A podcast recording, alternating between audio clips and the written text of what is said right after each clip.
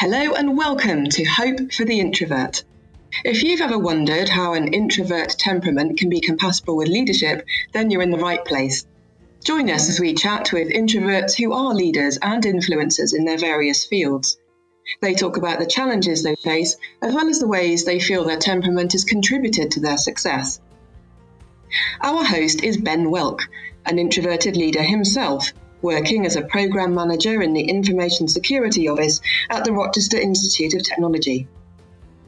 He's also leader of the Society for Technical Communication and a member of the EDUCAUSE Higher Education Information Security Council Awareness and Training Working Group. You can contact Ben at ben at hopefortheintrovert.com or on Twitter at hopeintrovert. Support Hope for the Introvert on Patreon you can find us at patreon.com slash hope for the introvert.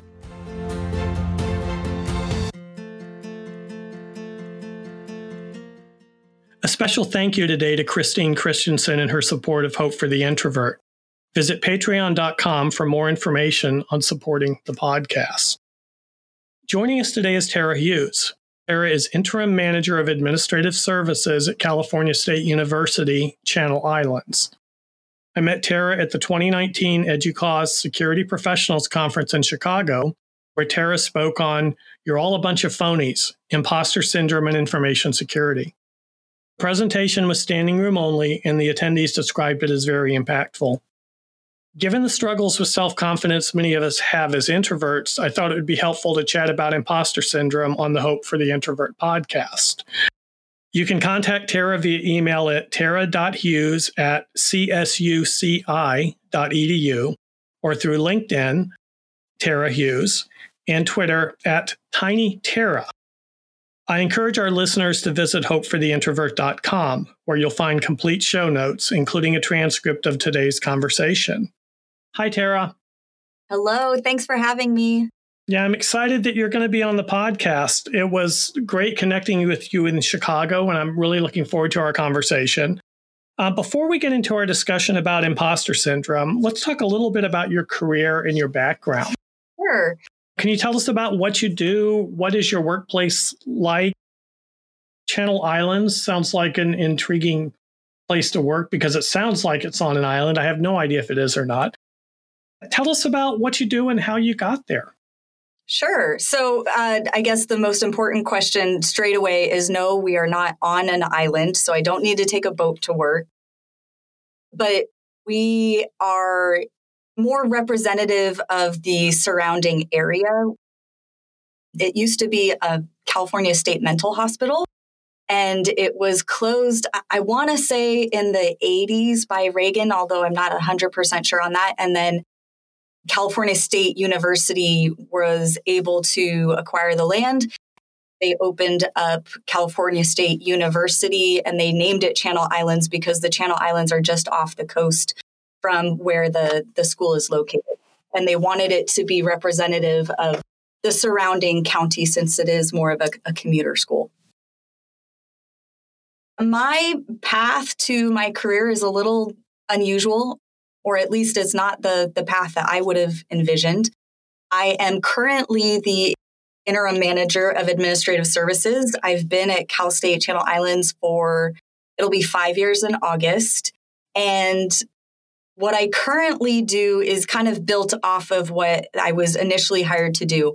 So when I was hired back in 2014, our president's office, their main telephone number to contact them had accidentally been put on all of our marketing materials and our website as the main campus telephone number. And so, after a couple years of the president's office fielding calls and kind of just not loving that experience, um, the president at the time had requested our CIO at the time, Michael Berman, to come up with some sort of way to address that issue because it was causing things to come straight to the president's office and not giving other departments the opportunity to address issues before it got escalated all the way to the top. And so he had kind of this brainchild of having a one stop shop called the Solution Center. And so they hired seven student assistants to be campus operators for what was the main line. And then they created a new extension for the president's office. And then they needed someone to manage these students because no one wanted to do it. And so at the time, my husband has worked here since, gosh, I don't even, it's been probably 13 or 14 years. So at the time, we had just moved back to Camarillo. He had been commuting for the previous four or five years. And so I was looking for a job, and he said my wife would be great. And so they hired me as an emergency temp hire, and that turned into a permanent role. And six months after that, they gave me the commencement hotline because no one wanted to answer that extension. and six months after that, they gave me the IT help desk because they were having some trouble with managing the students and felt like they were having trouble multitasking. And so we took the help desk extension and routed it into the call center and so the students that work at the help desk only had to help in person and kind of separating those duties and simplifying them a little bit. And then last summer, business and finance had acquired IT as a subunit. And so when we were brought over, they had asked that I lead their shared services in a more official capacity and turn the solution center into a official shared services and take over the HR mainline. So our students now answer um, human resources mainline as well. And the, the goal is really to be able to triage all basic tier one kinds of questions that typically are answered on the website or found somewhere, but that people might have trouble locating or just feel better to have a, another human being confirm that information to them. And so I manage that and I manage the help desk still. So I have about, at any given time, about 18 student assistants that I employ and we train, and they have to know a lot about a lot. And so this is coming in as an emergency hire, you said, which is interesting because that's basically how I got into RIT also. Was brought in because there was a worm at that point in time that was wreaking havoc. And I had worked with the information security officer who was here at a previous consulting engagement. And he found out I was available and wanted me to come in and help manage the emergency communications around what was happening with the worm. Now, that lasted maybe two hours. And then it was, well, you're not going to be doing that. But I was able to move into creating a whole lot of really interesting process stuff and build a security awareness program and all sorts of things like that. But none of that was envisioned when I actually took the position. And it was supposed to be temporary. And it has been a month ago, it's been 15 years since I've been at RIT. Wow. So it's funny how these paths go. The other thing I wanted to ask you, because my background has nothing whatsoever to do with what I'm doing for a job now at all. What was your background coming into that position? Your husband said, Oh, my wife would be great at this, and they agreed with it. But what was your background coming in? So I guess I should start off. My husband and I met my freshman year of college, got married a year after.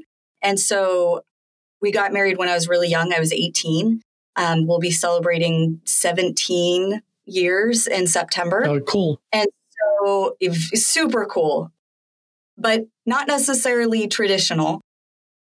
And so I ended up, we had a family much sooner than we were anticipating. And so I took a lot of time off from school and didn't go back to get my bachelor's degree until my youngest went into kindergarten. And my goal was really to get my bachelor's before I turned 30. And so I got my bachelor's degree in counseling at a small private liberal arts school where we had met, and his dad and mom both worked there. And I graduated with my counseling degree at 29. Um, so I made my goal, which was very great. But really, I was so drawn to people and relationship building and feeling like there were so many things that I cared about connecting with people on a really authentic level. Um, I'm not one for more superficial relationships. That's not where I, I shine. And so with counseling, I really wanted to have meaning to whatever I chose to do. And we talked a lot about as our three girls were growing up, that at some point, because we got married young and had kids young, that there was going to be this whole life after family to some degree. And what would I do to utilize that time well? And so working was always going to be in the scope in some way, shape, or form. We just didn't know what it would look like. After I graduated, I worked at an insurance company. My boss was fantastic, but I didn't love the work because it didn't feel meaningful and it wasn't that relationship building that I craved. And then right after that, we moved back to Camarillo and it was like, well, I don't know what I'm going to do for work. And so my husband, just my biggest cheerleader, thought you're going to manage student assistants. You could totally do this. And it, what's been incredible is that so much of the mentorship and coaching very much aligned with my counseling background. And so that has been what a uh, just a wonderful surprise, but not something that I could have pinpointed until I fell into it, if that makes sense. No, I think it makes perfect sense. And uh, I mean, we, we were talking before the podcast started about temperament types, and we'll talk about that a little bit more. And what you identified on the temperament type was INFJ, which is counselor, is the way that that's normally interpreted. So that all fits together very well. And I would think, in terms of working with students, with what I'm seeing at RIT, the amount of stress that they're under now, to be able to have someone who is managing them, but who is also attuned to the fact that they're people and not just students mm-hmm. who are filling a position to get things done, I think is probably very, very good for them. And I think the, like you said, you were interested in relationship building and well you have at least 18 students to build to have some types of relationships with as well yeah but it's interesting my background i went to a large state school in florida ended up being an anthropology graduate because i couldn't honestly couldn't figure out what i was doing and i had done terribly my first year and all my initial plans of what I was going to do just didn't work out. Went to work for my dad for a couple of years. He installed floor covering. I did not want to do that for the rest of my life. Got accepted to uh, university north of Chicago. And so we moved from Florida to Chicago with 15 month old not knowing where we were going to be living when we left, knowing that they might have an apartment that was opening up, kind of putting everything into 14 foot U Haul and caravanning three days up to Chicago. No clear sense of where we were going to stay, but a very clear sense that that's what we were supposed to be doing. And everything worked out and fell into place and different things. But I doing what I thought was going to actually be a position in Christian education. And that ended up changing over to uh, doing a master's in church history, which I'm not sure what exactly I thought I was going to be able to wow. do with it when I came out. It's interesting because you come across people, and one of the professors was just so passionate and so engaging that I was really excited about it.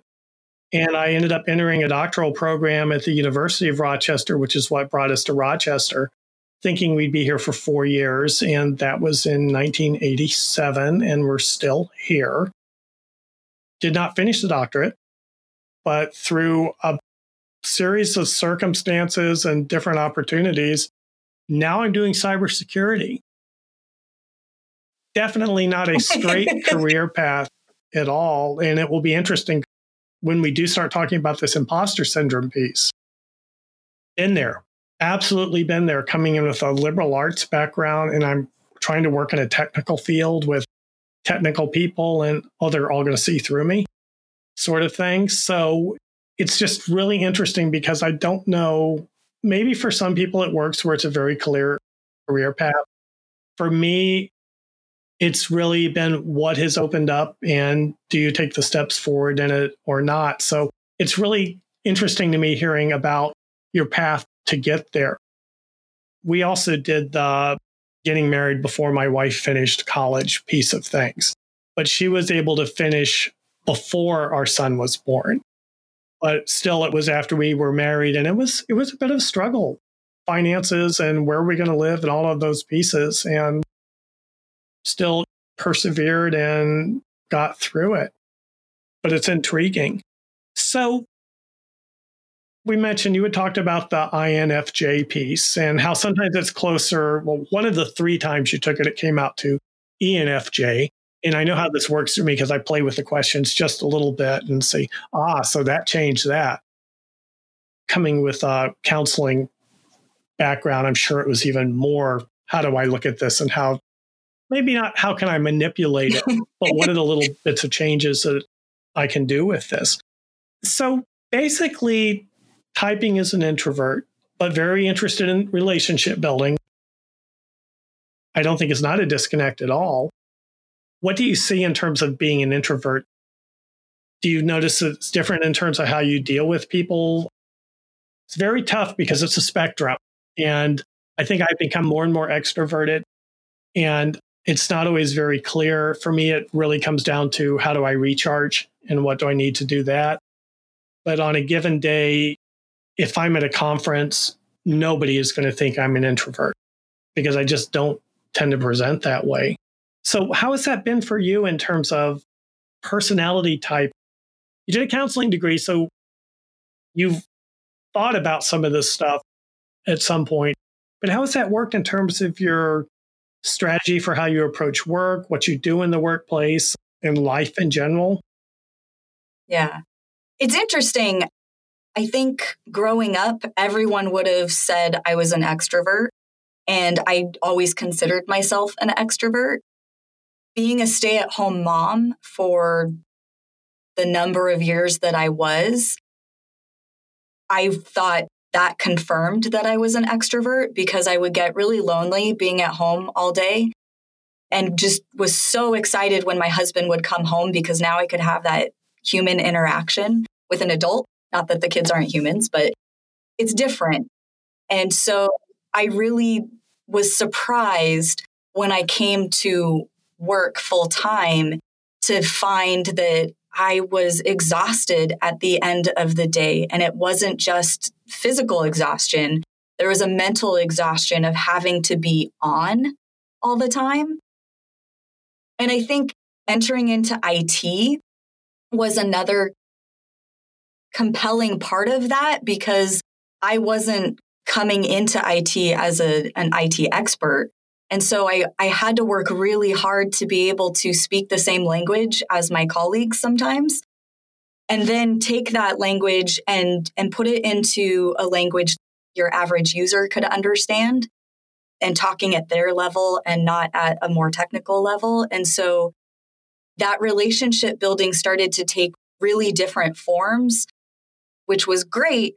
But I was so depleted at the end of the day and found myself thinking of myself more as a, an introverted extrovert, where I still really wanted to be around people, but then really needed to find the opportunities to have quiet time and be alone and recharge, whether that was just zoning out watching TV or reading a book or going running. I would say exercise has probably been the number one thing that has helped me be able to process the day and not have to be on in terms of building those relationships, but just that physical exertion helps me decompress from the mental exercise of always having to engage with people. Conferences, I would say, is similar the other thing, though, is that when I came into working full time at Channel Islands, I was really struggling with panic attacks.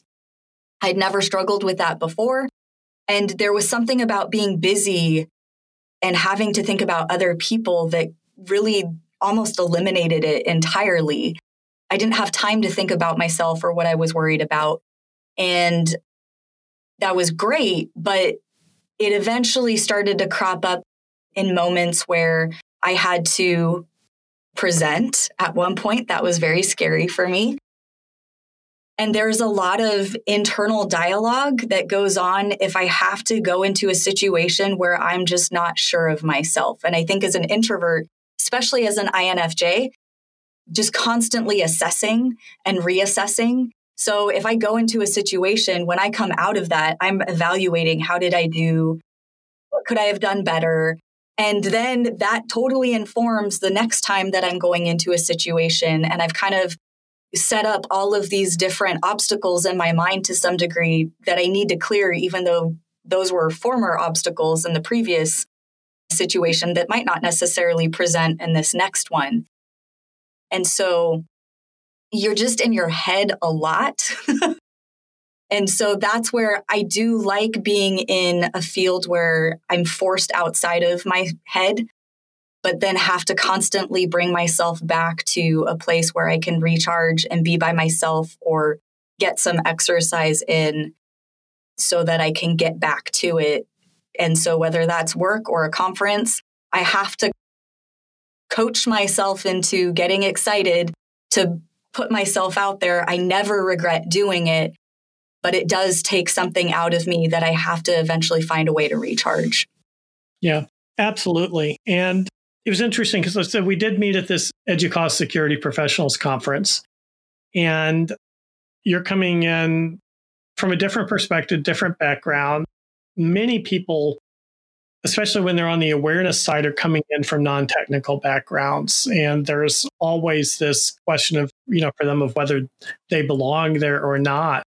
And I had some really interesting conversations with a couple of people who I don't feel like I'm a cybersecurity professional. I said, well, you just presented at a security professionals conference. So I think you can kind of claim that now and realize that, yes, you, no, we, we haven't arrived. We absolutely haven't arrived but that's something you can point to that's a bit of credibility for yourself or credential in a sense. Yeah. One of the things that you had told me earlier also is that you were part of a leadership program within EDUCAUSE. And I meant to ask you about it before we got started, but could you talk a little bit about that? And you've just spent the last week at this Leadership Institute, and I'm really interested in what attracted you to the program, whether you felt ready for the program or not, and what it's been like for you and what you've taken away from it. Yeah, so I went to the Leading Change Institute, which is affiliated with EDUCAUSE and CLIR. And it was an application process, and I had to submit a resume and get a letter of recommendation. And absolutely was, I want to say encouraged, but even more than that, kind of hounded by a mentor of mine to, to give it a shot. And I thought, no, I don't, I don't think I'm at a place where they'll accept me. So I really talked myself into thinking, well, I'll, I'll apply, but I know I won't get it. So it's not much of a risk. and then I got in and thought, oh no, what have I gotten myself into? So I think our cohort was about 30 people from different institutions uh, across the nation. We actually had someone from Dublin, Ireland, and someone from Australia. And I think they both worked in the libraries at their institutions, but it, it's a mix of IT professionals and librarians. And it was, I, I really had a hard time wrapping my mind around how did they let me in and why. You know, a lot of these folks are CIOs and AVPs, and they're just at a slightly higher level in title and just place in their career than I am, and they have much more experience. And so that was really intimidating. And again, we can talk about later, but that was where the imposter syndrome was definitely rearing its ugly head. And I really struggled to understand how in the world I got included in this group. And so I went into it thinking, well, actually, when I went to the Security Professionals Conference, I thought, well, I'll just try my best. with my presentation and I'll try my best at LCI and worst thing can happen is that I'll learn from it if I make a mistake. And for I would say both instances I was shocked to discover that I did well and that I had a place there and that wasn't what I expected going into it and it was a really lovely surprise coming out of both of those experiences. Um, and really, the Leading Change Institute, it expects that you understand certain management fundamentals. Really, what they're getting at is more of the finesse of not just managing, but really being a leader and how do you implement change with things that are very difficult to grapple with, especially if you have even things on a national level and how to keep that broad perspective, but still be effective in very specific ways. So it was fantastic. DC was wonderful. Again, I hadn't been to DC since I was in high school. And so it was really wonderful to go back with new eyes of appreciation and see things with more experience in my life to be able to really enjoy the history and the remembrance of what so many of those memorials call for us to do. So I just loved that. It was really neat. And it was great, again, to network with people, but again, had to really coach myself into making the most of that opportunity and putting myself out there. And the worst that could happen is that it doesn't go the way I want. And then it's only for a week and then you're okay. It sounds like a really, really cool thing to be involved in. And honestly, I would have probably some of the same concerns that you do because I'm not an AVP and I'm not an information security officer or a CIO. And there were times where I aspired to that, but now I don't know that I want to. I'm overall enjoying what I'm doing, but I'm also enjoying exploring mentoring and podcasting and things like that. So I'm finding that that's providing a great deal of satisfaction. I think it's really cool that you're involved in that group. Tara, thanks for a great conversation. I look forward to our next episode where we will talk more about the EDUCAUSE Security Professionals Conference and why you spoke about imposter syndrome, your experience in speaking, and one thing I noticed the reception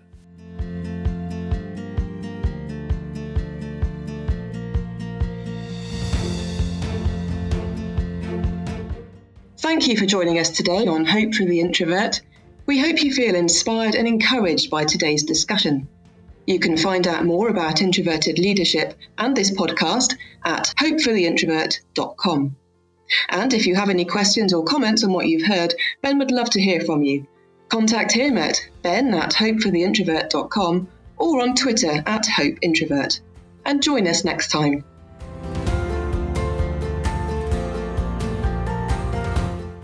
Support Hope for the Introvert on Patreon. You'll love the rewards. From a discount on merchandise to joining the online community of introverted leaders like you, there's something for everyone. You could even join Ben as a guest on the podcast. We appreciate your support.